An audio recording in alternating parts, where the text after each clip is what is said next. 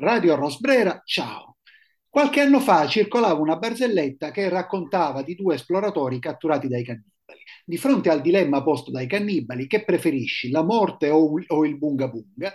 Il primo esploratore, non volendo morire, diceva bunga bunga e questo lo faceva sodomizzare da tutta la tribù. Allora l'altro, volendo sfuggire a questo destino infame, replicava che avrebbe preferito la morte e i cannibali gli rispondevano va bene la morte, ma prima un po' di bunga bunga. Perché questo incipit vagamente volgare? Ho pensato, ho ripensato a questa barzelletta qualche giorno fa, quando si raccontava di questi missili misteriosamente caduti in Polonia e si accusava la Russia. Poi si è scoperto che i missili erano ucraini, a dimostrazione del fatto che tu dai armi, ma poi bisogna anche vedere a chi le, ha, a chi le dai, cioè semplicemente se le sanno usare, e, e, allora però la colpa è ricaduta lo stesso sui russi, quindi prima un po' di punta.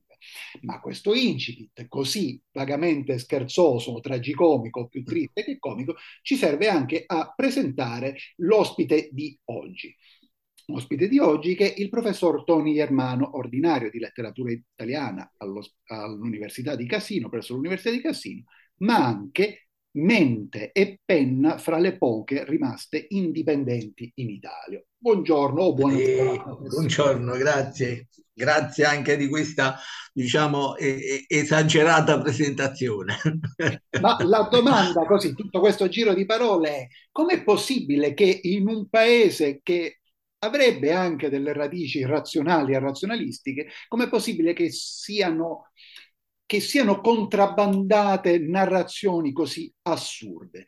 E forse perché la letteratura, e forse perché gli intellettuali non hanno più il ruolo che avevano prima nella nostra società? Ma eh, io penso sempre eh, che negli ultimi anni, insomma negli ultimi 15-20 anni, eh, sia scomparsa la, la, la frequentazione dell'intelligenza.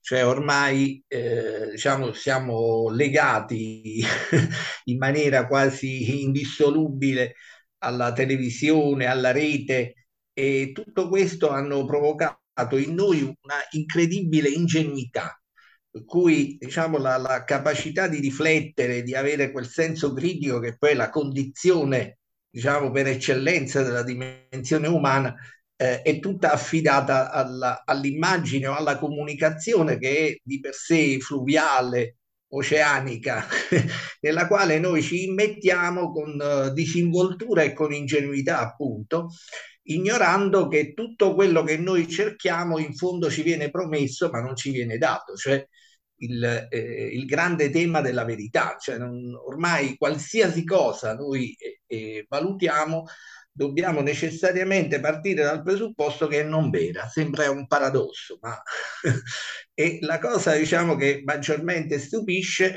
è che in un momento del genere eh, la letteratura dovrebbe svolgere un, ruolo essenziale, dovrebbe dare voce a chi non ce l'ha, dovrebbe dare idee eh, per contrapporsi alle, ad idee già confezionate e così via. Invece la letteratura si accontenta di essere rappresentata nei premi letterari oppure di sfilare in queste, io direi, pietose trasmissioni televisive in cui magari uno mette alle sue spalle il frontespizio del proprio libro. Ecco, questo diciamo ci appaga e poi in tutto questo diciamo, mondo così disordinato ma preordinato nel suo disordine eh, compaiono per esempio i premi letterari, no? che eh, finiscono per, eh, come dire, privare la letteratura della sua funzione e offrirle soltanto un abito esornativo, un po' come se fossero dei palemoni del potere. No? Savinio si augurava in un racconto che questi palemoni potessero crollare di modo che nel palazzo abitato da idioti finalmente ci si liberava dell'idiozia. Invece questi qui no, stanno stabili e sono felicissimi di ricevere premi, interviste, conversazioni le più varie, eh, dimenticando che in fondo la letteratura per definizione eh, dovrebbe costruire una forma del linguaggio e delle idee che eh, non è prevista, non è prevedibile, dovrebbe, come dire, sempre rovesciare il tavolo. Invece no, abbiamo questa omologazione, questo conformismo davvero diventa sempre più insopportabile e insostenibile. Si potrebbe dire in realtà che questo fenomeno è sempre esistito, anche al di là della macroscopica invadenza della televisione. Tuttavia, in passato esistevano anche degli anticorpi, cioè esisteva, non so se chiamarlo una letteratura alternativa, una letteratura indipendente, una semplice, semplicemente una letteratura di gente che, che, che, amava scrivere, di gente che, come narra l'aneddoto di Bufalino, quando lo invitarono in una nota trasmissione televisiva, rispose: Io mi vergogno di vedere il mio libro in televisione. Com'è che ora questa alternativa non c'è più? Ma eh, proprio al, diciamo, a sostegno di, di, quanto veniva affermato, eh, se uno pensa no, al, al, premio Strega, diciamo quello serio fino a vent'anni fa e, e, oltre probabilmente, eh, in quell'elenco dove pure compaiono nomi formidabili della, della civiltà letteraria italiana al dopoguerra, non ci sono Vittorini che pure muore nel 66, eh, non c'è Sciascia che muore nell'89, eh, non c'è Calvino no? che muore nell'85, non c'è Pasolini. Ecco, eh, vuol dire che il conformismo poi no, è, è, un bene diciamo, che nasce probabilmente con la natura umana. Eh, ma è pur vero che queste eh, grandi personalità della, della, della cultura, della intellettualità, erano presenti e, e, aiutavano a capire, aiutavano a dialogare eh, con il mondo e al tempo stesso aiutavano la individualità, eh, la soggettività a ritrovare un po' se stesso, ritrovare anche qualche speranza. Mentre diciamo nel, nel tempo la letteratura ha perso questo compito, no? è, è, entrata a far parte del, diciamo, in maniera effettiva dal, del, del, di un'industria culturale che non è nemmeno più quella contestata da Adorno e, e Marcuse, è peggiorata enormemente, per cui oggi invece di fare una storia della letteratura potremmo fare una storia degli editor, no? Perché forse sarebbe meglio, visto che i libri vengono confezionati come dei, non a caso vengono chiamati prodotti.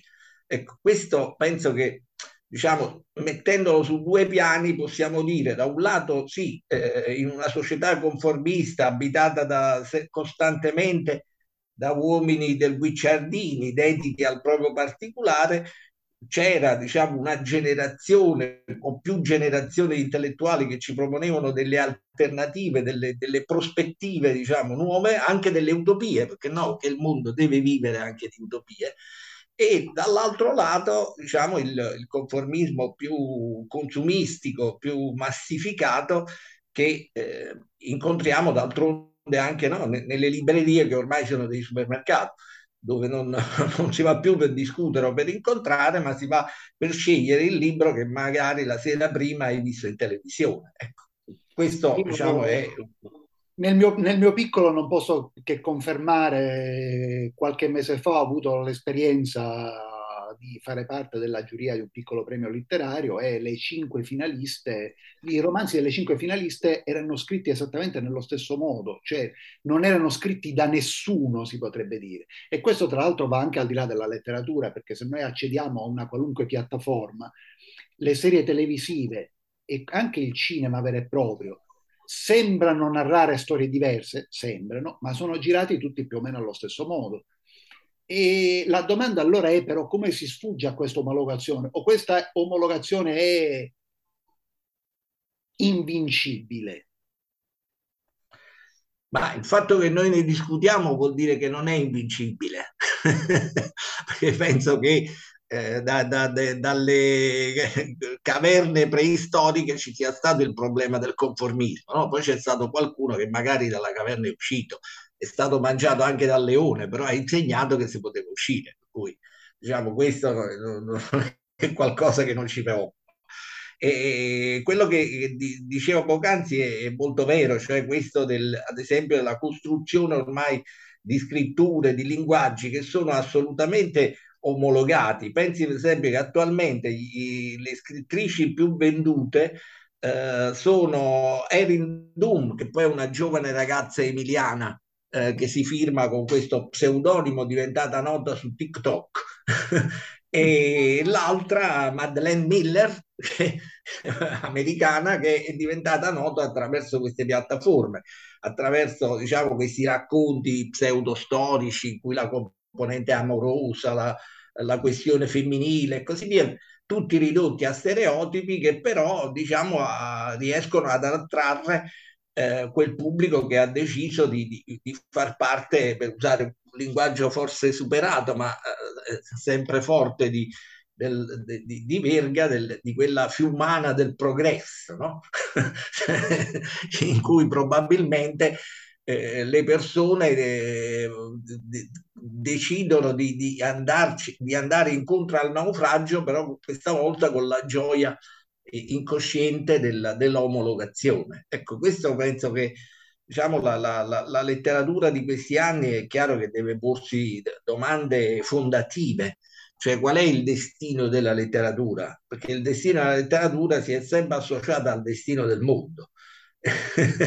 per cui se noi andiamo a valutare no, quello che sta accadendo eh, nelle, nelle vicende letterarie e così via, ci accorgiamo davvero che la letteratura corre un, un rischio eh, significativo di, relativo alla sua industrializzazione esasperata, per cui non avremo più scrittori come non abbiamo più, non so, cantanti e così via, ma abbiamo delle basi costruite su cui poi eh, diciamo, il, il presunto scrittore si presenta come colui che illumina non si sa più che cosa, perché se lei pensa ai, so, ai successi letterari di questi ultimi anni, ma eh, davvero se resta sorpresi, no? Eh, non, diciamo senza andare a fare nomi, non per viltà, ma diciamo per la insignificanza di, di certi scrittori, eh, il, ti accorgi che in fondo la, la, sono bastati 30 anni per, per vivere la stagione dell'Apocalisse perché se uno pensa no, che Sciascia muore nell'89 e eh, 30 anni dopo ci troviamo in una, nella, in una eh, situazione davvero catastrofica, beh, ti accorgi che è bastato un tempo relativamente breve per annullare eh, quelli che sono stati i compiti, la funzione, la missione, la passione del, della letteratura a partire dal secondo dopoguerra, ad esempio. Tra l'altro, per una strana coincidenza, poi lo stesso Sciascia diceva che l'unica cosa certa sono le coincidenze, per una strana coincidenza, dopo averla rinviata più volte, stiamo registrando questa intervista il 20 novembre, ossia nel 33 anno che potrebbe essere simbolico per altre ragioni, anniversario della scomparsa di Leonardo Sciascia. Ma tra l'altro io, professore, riflettevo qualche sera fa su questa sorta di paradosso al quale lei un po' accennava, vedendo il remake di qualche anno fa dei Magnifici Sette allora, il vecchio Magnifici 7, che a sua volta era il, rifacimento del film di Kurosawa, era sì, veniva girato in un mondo biancocentrico, cioè dove i sette protagonisti erano bianchi, Charles Bronson era meticcio. Oggi, però, ognuno incornava una tipologia di eroe, il silenzioso, lo sbruffone, quello interessato al denaro, quello un po' vigliacco, eccetera. Il Magnifici 7 di qualche anno fa è diviso per etnie, il nero, l'indiano, il messicano, eccetera. Ma paradossalmente questo a me spettatore mi obbliga a identificarmi con quello che razzialmente mi somiglia, non con quello che caratterialmente mi somiglia. Il che però avalla tutti gli stereotipi, perché poi il, mess- il messicano è focoso, l'indiano è silenzioso, eccetera, eccetera.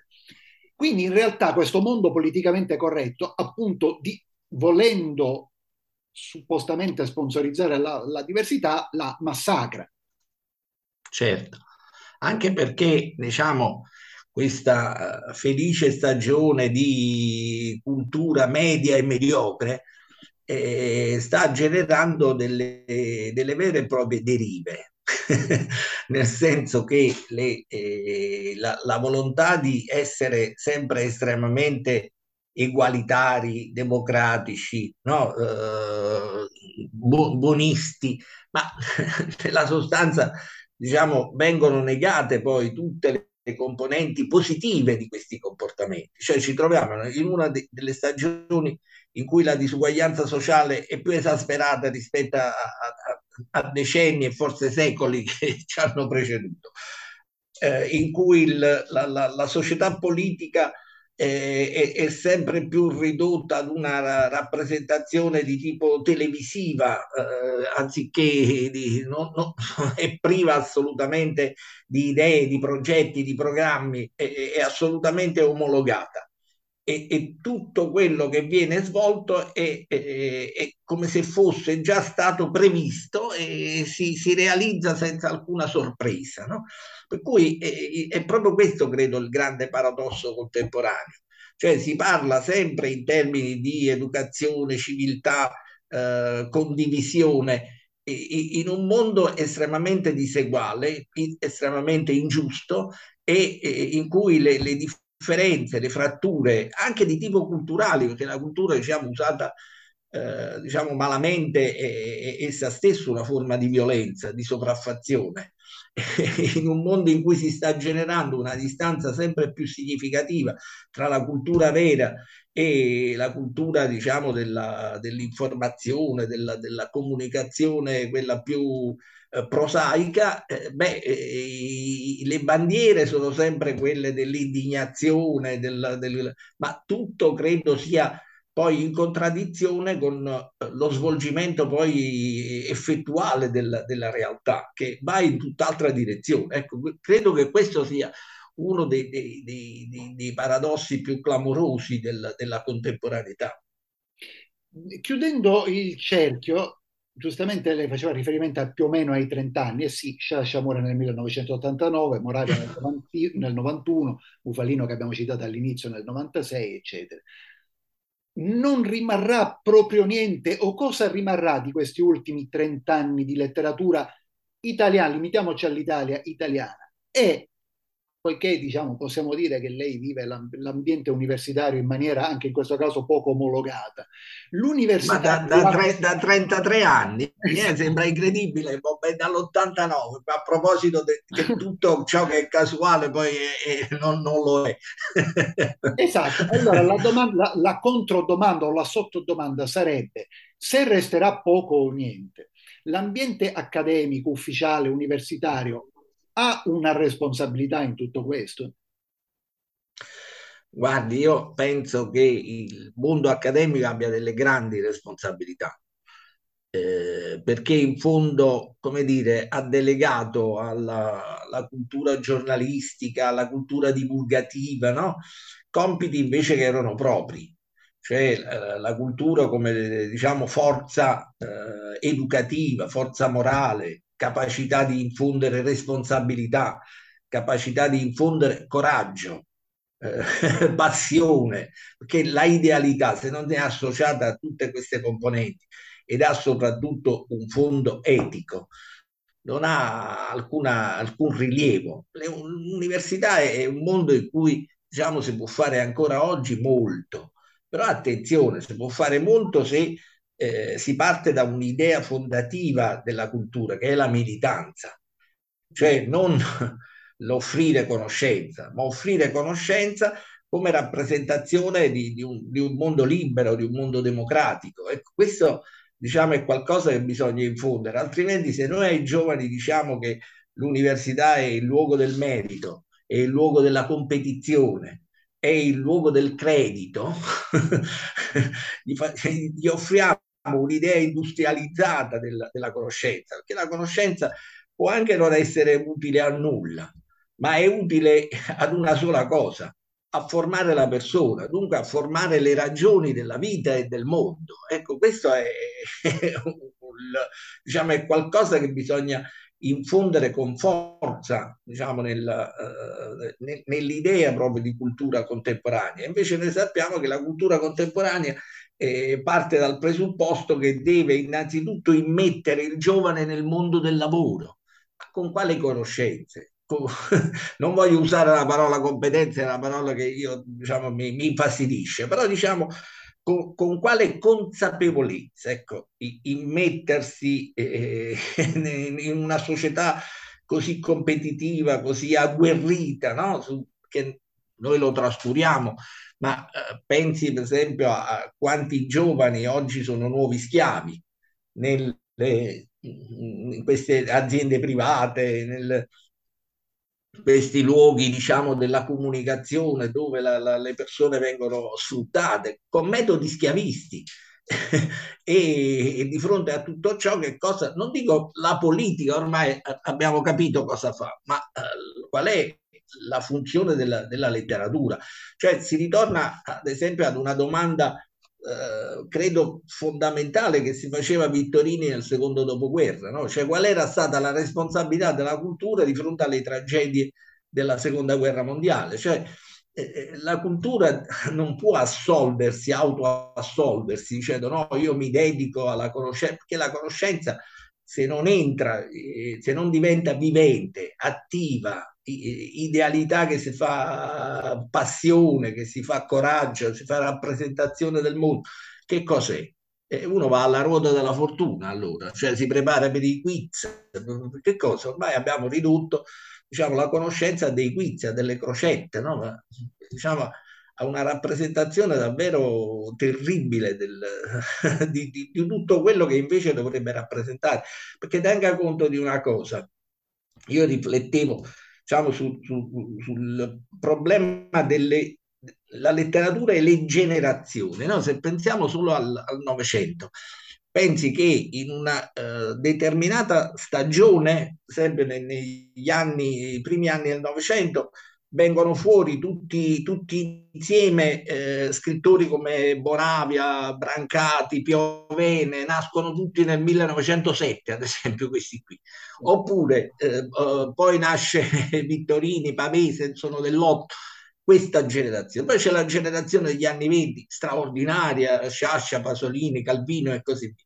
Se noi dovessimo fare questo discorso generazionale e portare portarlo un po' più avanti, per esempio agli anni 60, 70, e, e, e vedere chi sono questi scrittori, ma eh, ecco, questo ci dà la rappresentazione, diciamo, concreta di quale crisi attraversa non solo la letteratura, ma la società italiana. E questo credo che sia un elemento su cui riflettere a lungo, che poi tenga conto che è venuta fuori no? la cosiddetta generazione Z, eh, con linguaggi che sono ormai più pubblicitari, più televisivi che eh, letterari. Qual è la funzione del linguaggio? Che cosa serve la lingua? Far capire che diciamo, la qualità della vita eh, è legata anche alla qualità del patrimonio linguistico che ciascuno di noi possiede per cui linguaggi fatti di conformismo, di omologazione, di assolutamente sì e così via,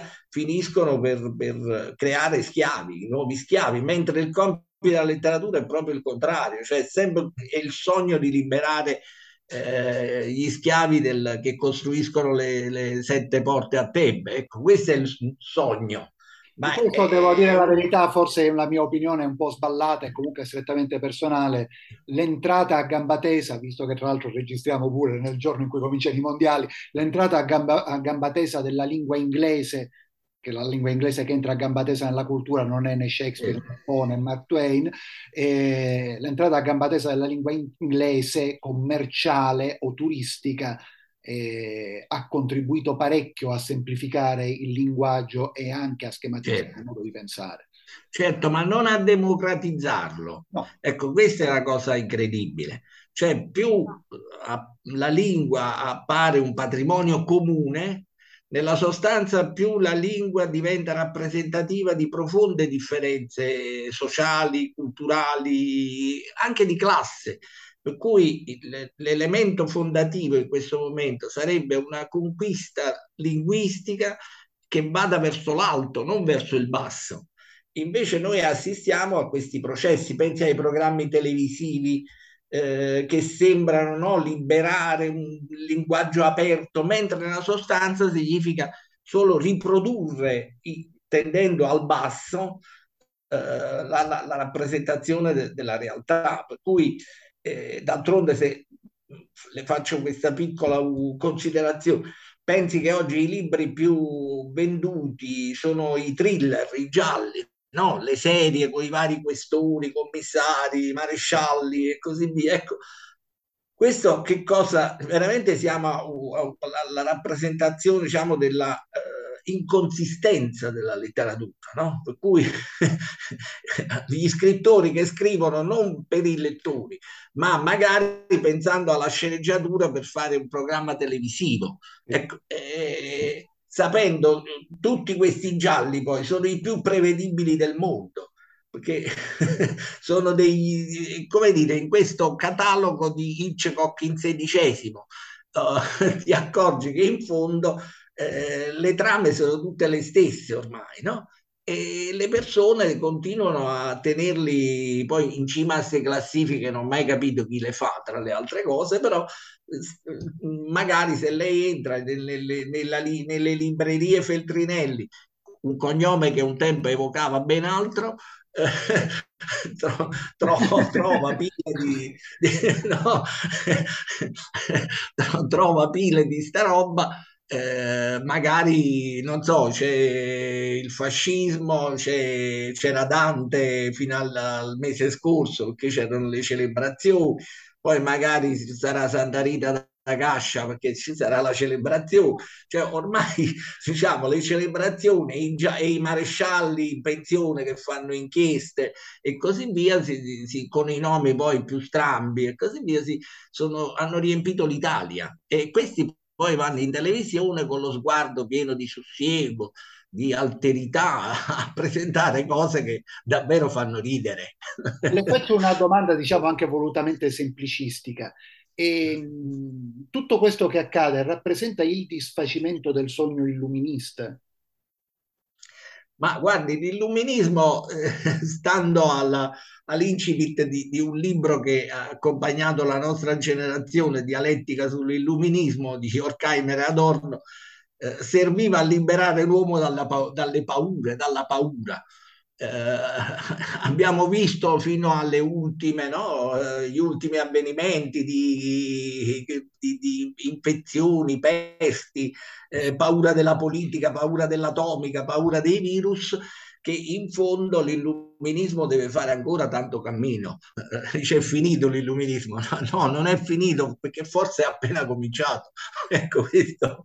Ah, no, no, se per questo tutti gli eventi, poi insomma in questa radio ne abbiamo parlato parecchio, tutti gli eventi che lei cita hanno, hanno denunciato che la nostra società è molto più inquisitoriale di, di quello certo, che... ma è soprattutto impaurita perché non ha eh, conoscenze eh, fondate. Eh, nel, nel, nel, secondo Ottocento, eh, non voglio fare il professore nel modo più assoluto, mi basti avanzano le ore che devo fare per legge, ma il, uh, il grande tema era quello di coniugare la scienza e la vita. Cioè, alcuni grandi intellettuali avevano capito, filosofi e così via, potremmo citarne alcuni notissimi, avevano capito che bisognava necessariamente trovare un dialogo tra la vita, la dimensione umana e la conoscenza scientifica. Perché se noi avessimo separato questi, questi due mondi, avremmo avuto da un lato la paura e dall'altro il dominio.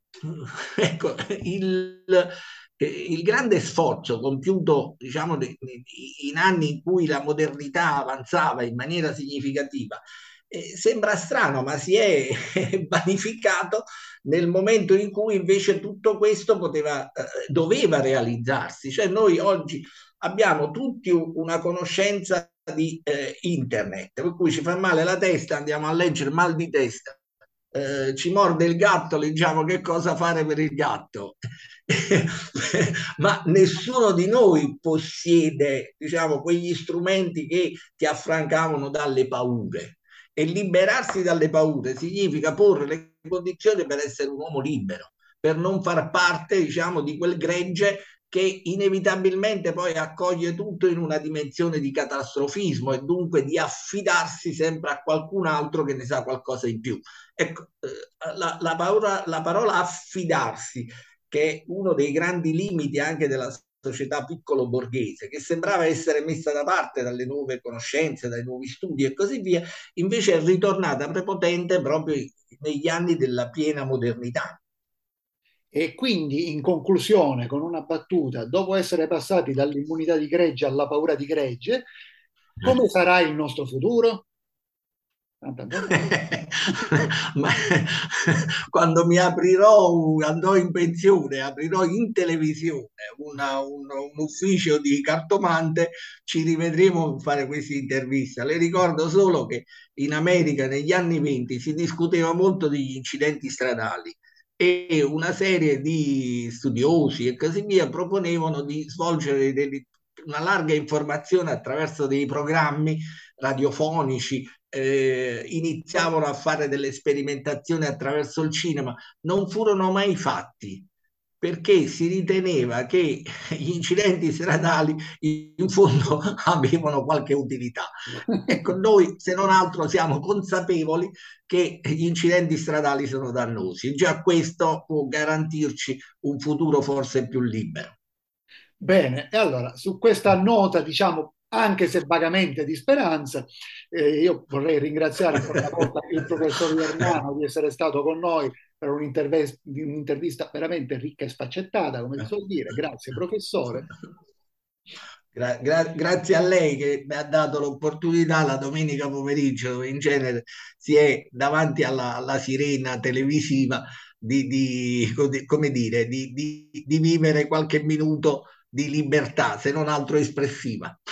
Questo almeno fino ad ora sembra che non si possa negare. È vero. Radio È vero. Ciao. È vero. Arrivederci.